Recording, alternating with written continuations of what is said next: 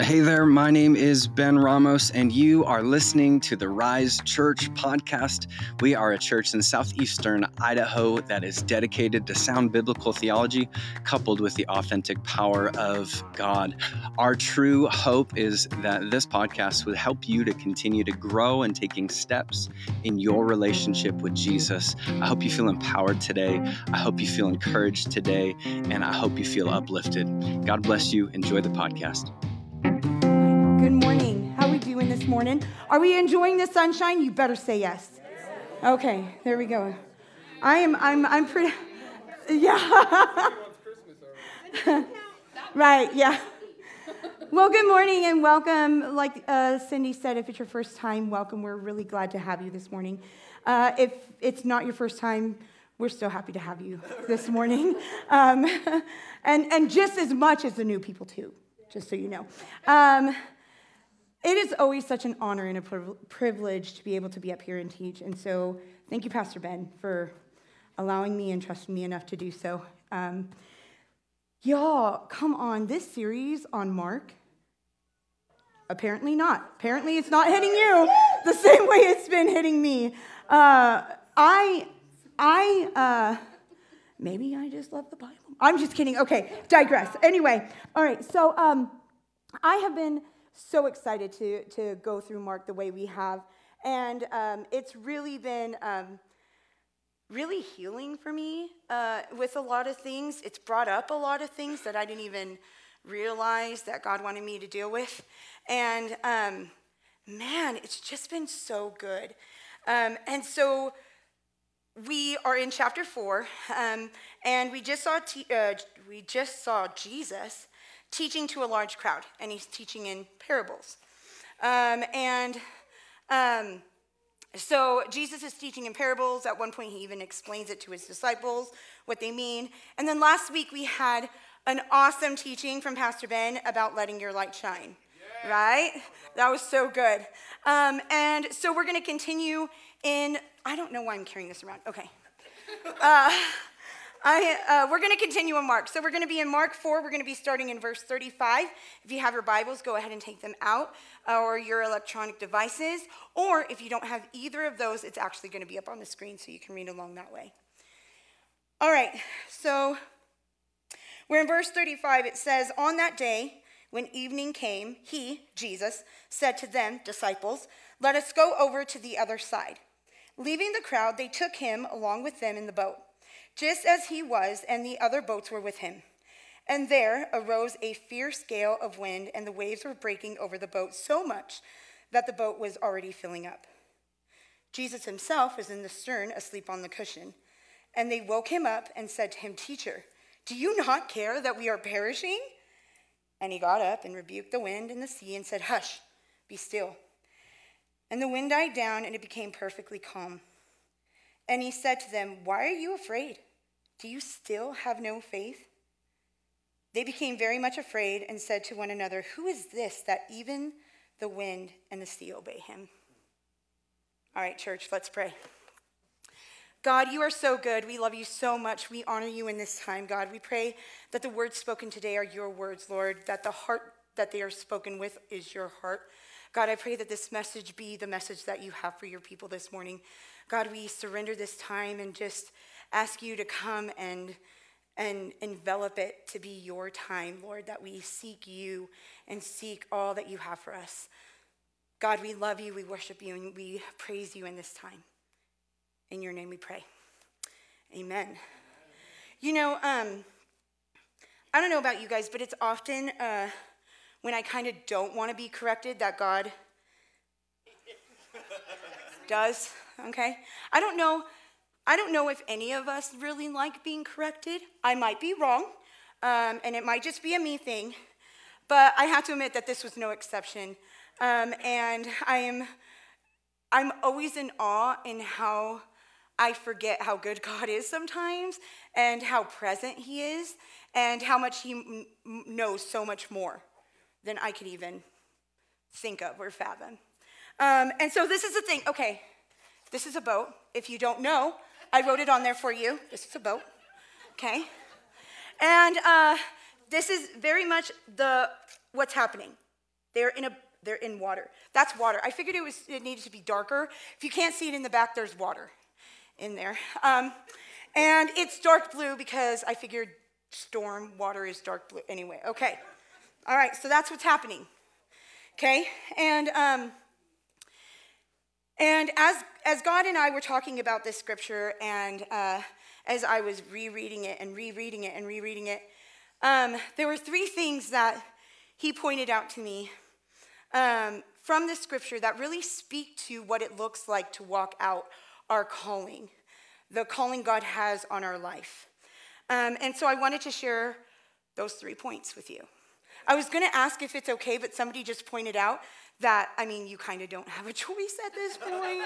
So we're just going to go. Okay, the first point is found in the first two verses. It's in verse 35 and 36, and he says, "On that day when evening came, he said to them, 'Let us go over to the other side.' Leaving the crowd," Johnny did an amazing, amazing teaching on leaving the crowd. Amen? "Leaving the crowd, they took him along with them in the boat just as he was, and the other boats are with him." Here's the first point that's really important to take from this scripture. If we are going to be walking out God's calling on our life, we need to only move when God tells us to move. The disciples did not make the decision to go to the other side. Jesus did, and they followed. But in order to truly understand that, we need to first come to a very important truth that I think a lot of us lose sight of, including me, and that is that all of us are designed for a purpose, and all of us have a calling on our life.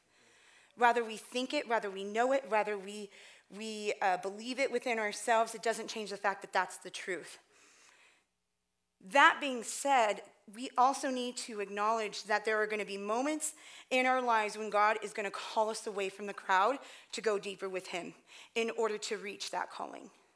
See, because something God just pointed out this morning is that even though the disciples are kind of walking this out, they don't get their final call until the end, when Jesus has risen and he says, "This is what I'm calling you to do," and he gives them the Great Commission. Go make disciples of nations.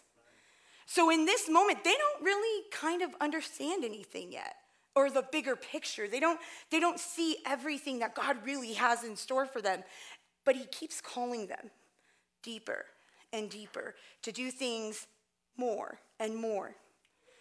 And those are the moments that happen with us. And in those moments, we have two choices. I know the world likes to tell us we have 50, but we don't. We have two. Either we do it or we don't. Amen. That's it. Either we do it or we don't. And again, the world has told us that there's shades of gray in those moments, right? They've made it complicated. Yeah, but I used to love it when my youth kids, when I was a youth pastor here, I used to love it because they would go, "Jen, I heard what you said, but..." I'm like, what does that even mean? Just tell me, I'm not going to listen to you. I know that you might be right, but I'm not right. But how often do we do that with God? Yeah, but, right? But Jesus says it this way in Matthew 6. He says, no one can serve two masters, for either he will hate the one and love the other, or he will be devoted to one and despise the other. Church, we cannot follow God and the world at the same time. It can't happen. We have to make a choice. Either we are following God and what he has designed us to do and is calling for our life, or we don't. But that means that we have to ask ourselves some hard questions.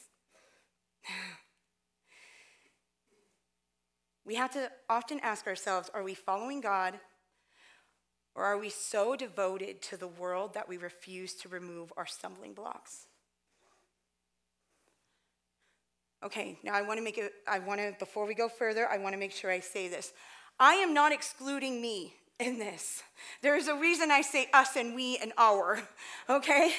I learned very early on that when you point a finger, three are pointing back. So do not take it that way, because I see it that I'm working on this in myself constantly as well. But church, we cannot deny that this is what we're seeing in the world today. We're seeing people who call themselves Christians, who are supposed to be following God and his word, and instead are bowing down to what society says is acceptable or not. We make excuses for why we still live in the world, saying, well, there's grace. We make excuses for why we're doing things because we say, we'll do it next time. And you know what's even worse about that is we're not even honest about it. Like we're like, no, of course I'm a Christian. Of course I follow God. Now let me go yell at the person who just cut me off and flip them off. And you know what I'm saying? I just don't feel like that's very Christian of us. And the thing is that what happens is the more and more we're dishonest, we not only become dishonest with ourselves, but we become dishonest with God. And the more we become dishonest, the more we don't only deceive, but we also become, it's easier for us to become deceived. You know what I mean? That is the very hard part of what's going on in society today, is so many people are dishonest about where they truly stand, and the enemy just slides in there and deceives more and more and more. And then all of a sudden, the line that was headed towards God now slowly shifts. Yep. And all of a sudden, we fall into the traps of the world. And the thing is that the more and more we deceive, the more and more we fall into the traps, the more and more that we're not honest about where we are in our walk with God, the harder it is for God to truly infiltrate our hearts and change us. What it becomes is us changing our actions, but not really believing what we're doing. And then all of a sudden we become the hypocrites that Jesus is talking about in this book, right? And again, listen, I mean, we all have our things. You know, Paul talks about the thorn in his side, but he also talks about how he went straight to God about it. Yeah. He didn't start asking his friends what to do. He didn't start relying on what the girl was telling him. Thank you. I love you, Mom.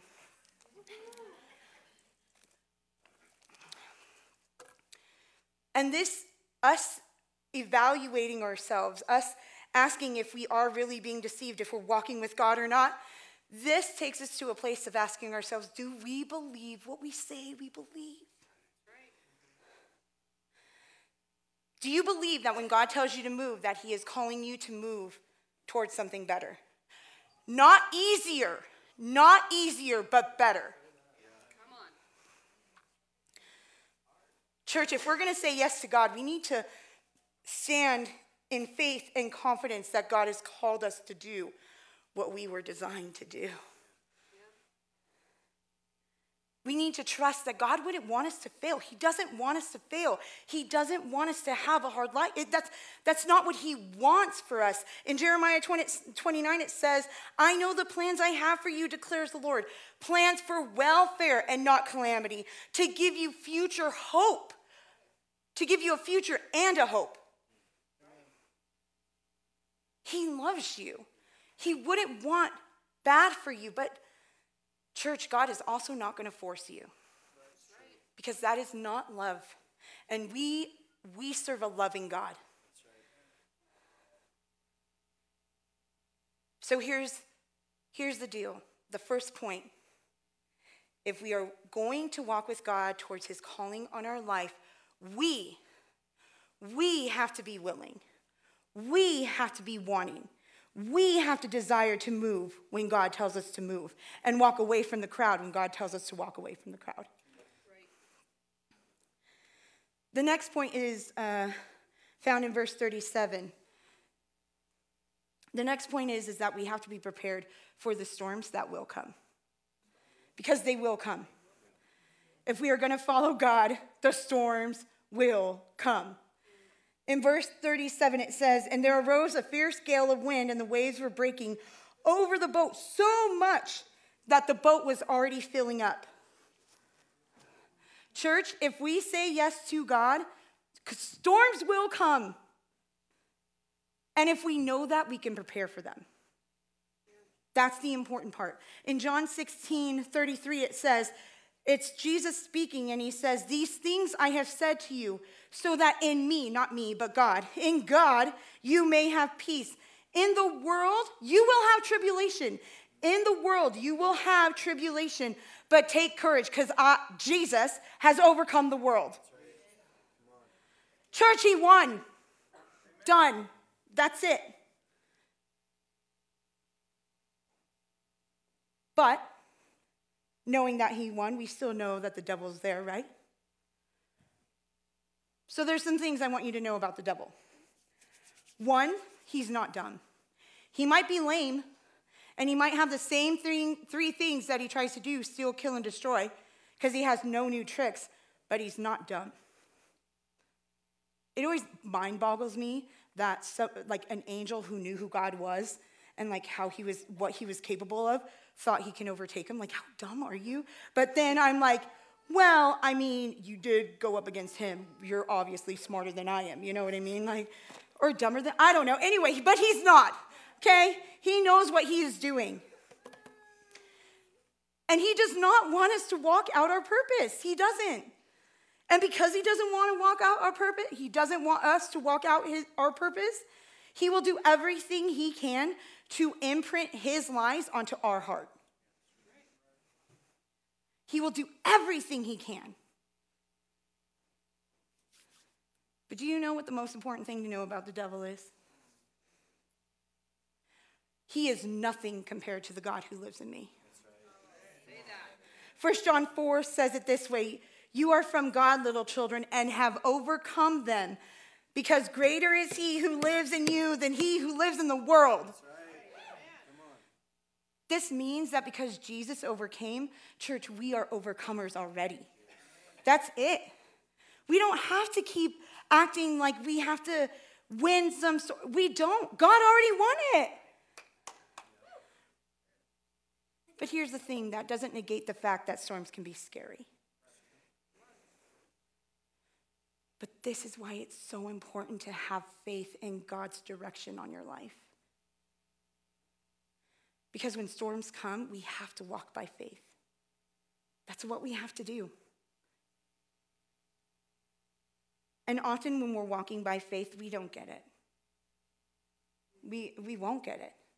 We won't see the bigger picture sometimes. But Hebrews 11 describes faith as the assurance of things hoped for, the conviction of things not seen. But I want to take this a step further and express to you that if you have to have faith, it's because you can't see it. You can't have faith about something that you already have seen. That becomes fact, right? I love Romans 8, 24 and 25. It says this. It says, for in hope we have been saved. But hope that is seen is not hope. For who hopes for what he already sees? But if we hope for what we do not see, with perseverance we will wait eagerly for it.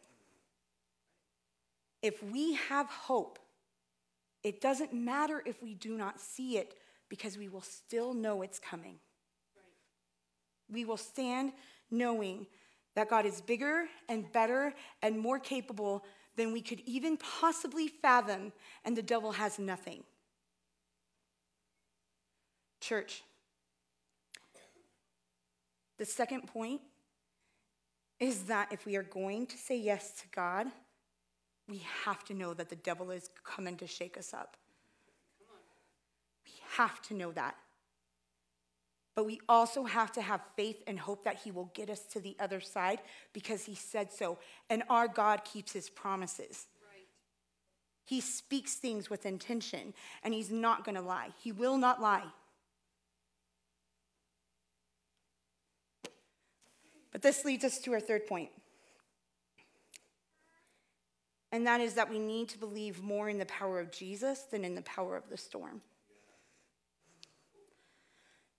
In verse 38, it says, Jesus himself was in the stern, asleep on the cushion, and they woke him and said to him, Teacher, do you not care that we are perishing?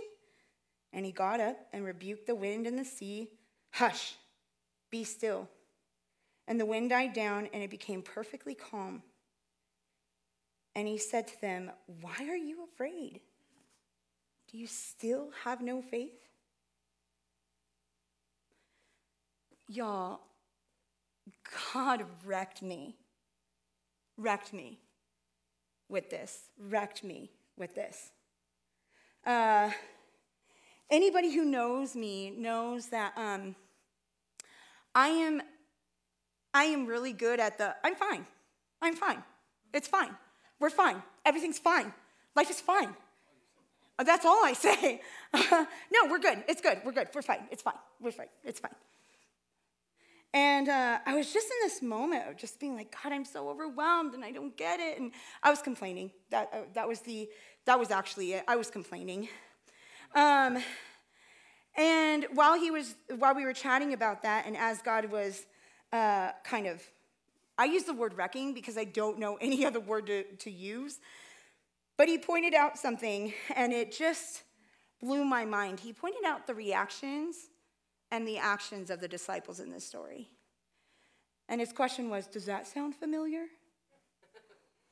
No, God, and I don't want to talk about it, was my reaction, just being honest. But I feel like what I do often, a lot of us do. We see the storm coming. We can feel the breeze. We know that this is happening. We can feel it welling up inside of us. And we start saying, I'm fine, we're fine, it's fine, everything's fine, we're good, I got this. I can handle it. I'm fine. I'll be fine. And the whole time, Jesus is asleep right next to us. And we're still like, we got this. And then you know what happens is we start sinking. The water starts coming in, the storm and the clouds and everything are coming, and then we run up to Jesus and we're like, hello? Do you not care? Y'all, Jesus was sleeping in the stern right next to them the entire time. Okay. I feel like I need to explain this a little differently. Okay. So the boat starts rocking. They see Jesus and they don't say, yo, bro, I know what you're capable of. Can you just help us out a little bit? Because you guys need to realize they have already seen Jesus do some pretty cool things by this point, okay? It's not like they don't know who he is. But they didn't. They were fine. However, the storm got pretty strong, and they started to believe in the power of the storm more than they believed in the power of Jesus. Because they didn't come to Jesus and say, Lord, stop the storm. They came to Jesus accusatory, saying, you don't care about us. How many of us, come on, listen, I hear some chuckles and I see some smiling faces, which means I know, yes, girl, I get you, okay? It means that I know that we know, okay? That we know what we're talking about.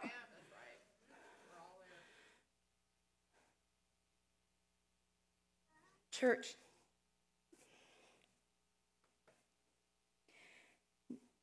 Jesus was right there. He doesn't move. But he's not going to force you. He's not going to force you. And not only that, but did the disciples ever stop and think, like, if Jesus is sleeping, I mean, not too worried about it. No, not at all. But you know what also is cool? Is that that's not the end of the story. Because the Lord says that he will work all things for the good of those who love him. And in verse 41, it says, they became very much afraid and said to one another, who then is this that even the wind and the seas obey him? Church, he took their fear of the storm and changed it to fear of the Lord. You realize that? He wasn't going to let them stay in that fear of the storm forever. Because eventually they did wake him up. Maybe not in the best way. I would think that maybe Jesus was a little grumpy being woken up that way. I don't know. He could have been in a great mood still. Maybe. But I know if somebody came at me and was like, You don't care about me? Waking me up that way, I'd be a little upset. Just saying.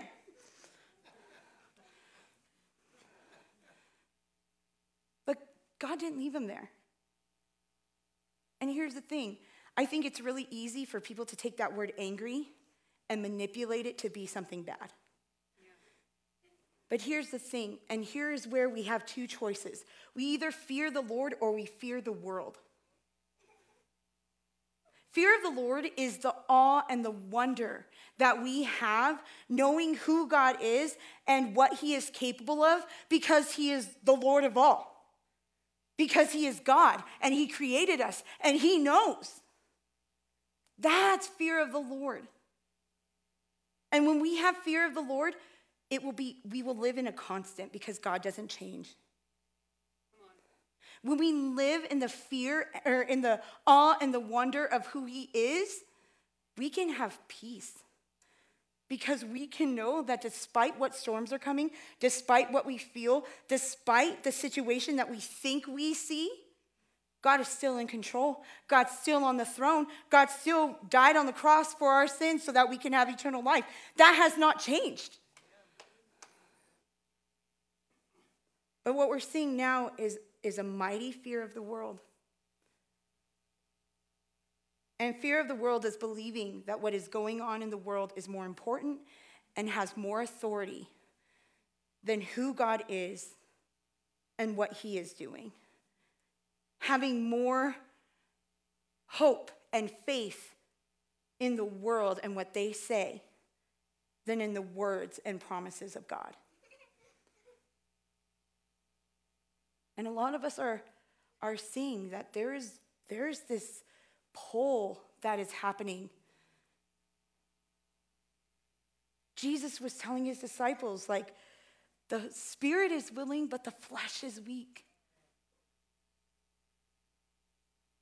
Church, we are going to have these moments where God is going to call us to move deeper towards him, and we only get two choices. We either get to put our faith and hope in who God is and his promise on our life, or we put it in what the world says we should be doing or not doing, how we should be living our lives or not living our lives. But I'm telling you, I have lived both, and living in fear of the world never helped me any. Anybody who knows of the fear of the world will know that you don't have peace, you don't have joy, because you're constantly searching for what the right thing is, because as we have seen, the right thing has mumbled and jumbled and skipped and hopped and fell off of cliffs and stuff lately.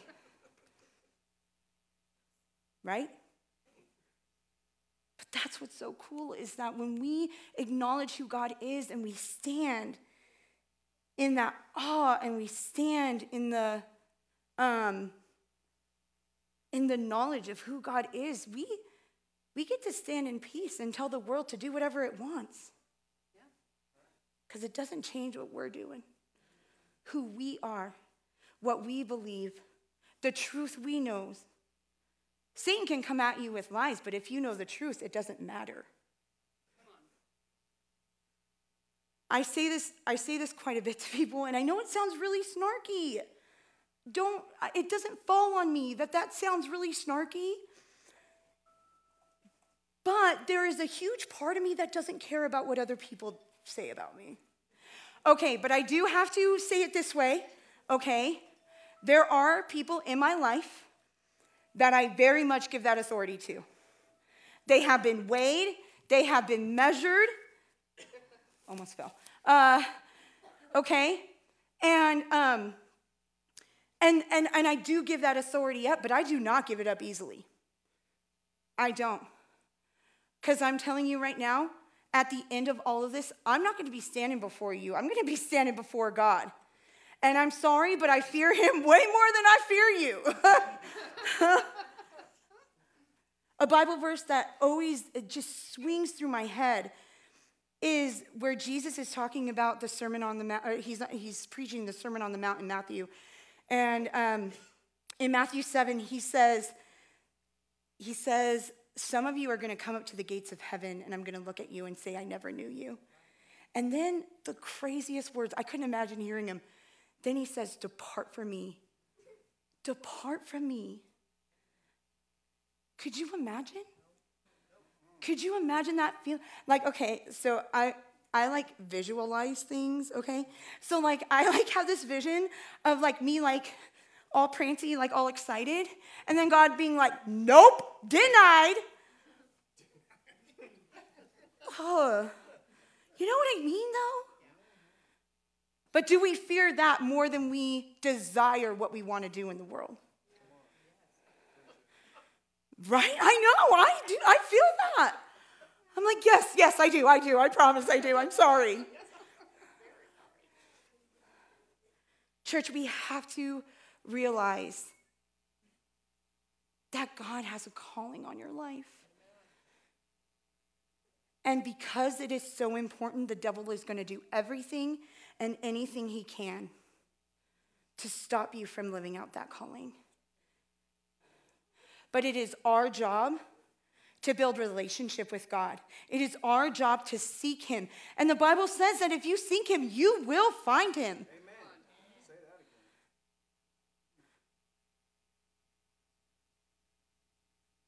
Church, if Jesus tells us to move and we choose to get on that water, regardless of the storms that the enemy will send our way, because we know he will, we have to make the decision to trust God, and that he will get us to the other side because he said so, not because our surroundings make us feel good.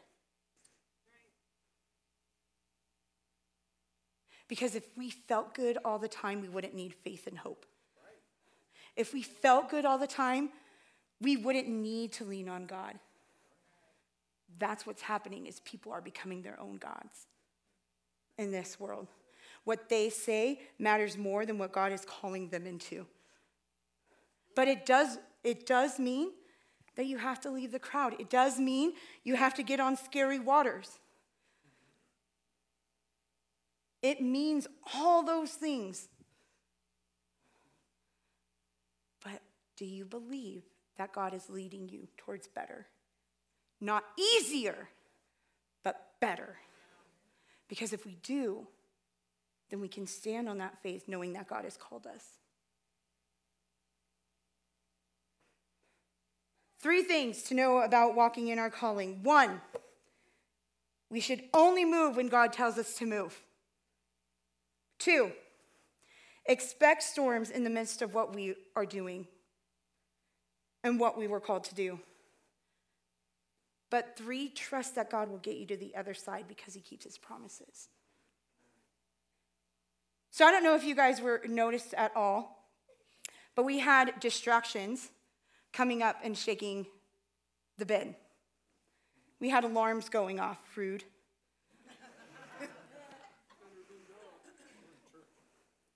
But here's the thing, I didn't have to worry about any of that. Here's why, because I set those timers.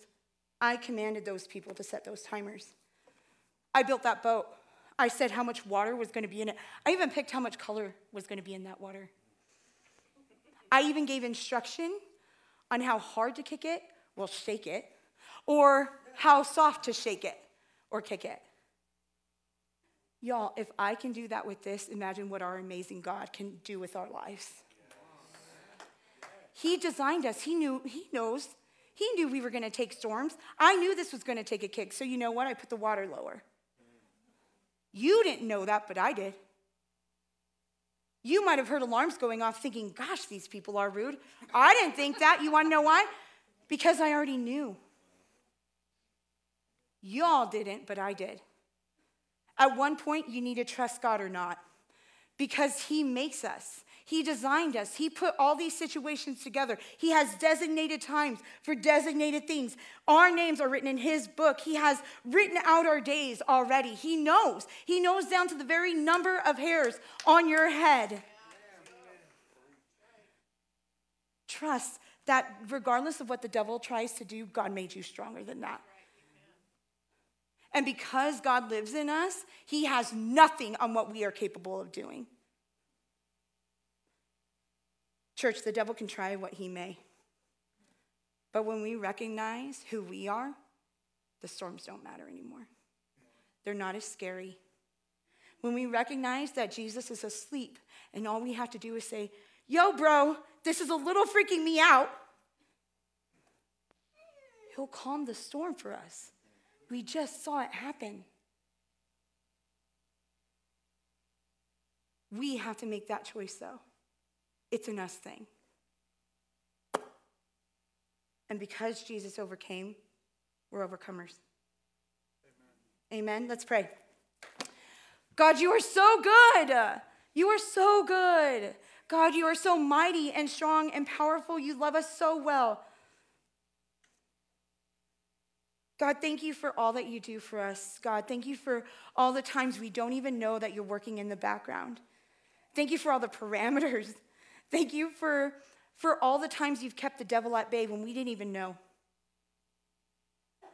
God, we love you and we surrender our lives to you. We surrender our hearts to you, God. Holy Spirit, we ask that you just come into our lives, invade our spirit, Lord, that we can hear your voice so clearly. God, that when you call us, that our feet move in your direction. God, that no matter how many times the devil sends the world our way, that our desire to love you and follow you is so much stronger than the temptations of the world. Hey, thanks again for tuning in with us today. I really do hope and pray that this message has been transformative in your life to help you to take steps in relationship with Jesus. If this has been a blessing to you, there are several things you could do in order to give honor where honor is due. We would love if you would give us a like, go ahead and give us a subscribe, go ahead and share us, tag us, quote us, do all of those things in your social media feeds. We would be so blessed by that. If you have any more questions or need any more information about who we are, what we believe, or if you'd like to give towards the forwarding of ministry here through Rise Church, you can do so at www.risechurchid.org. God bless. Have a great week.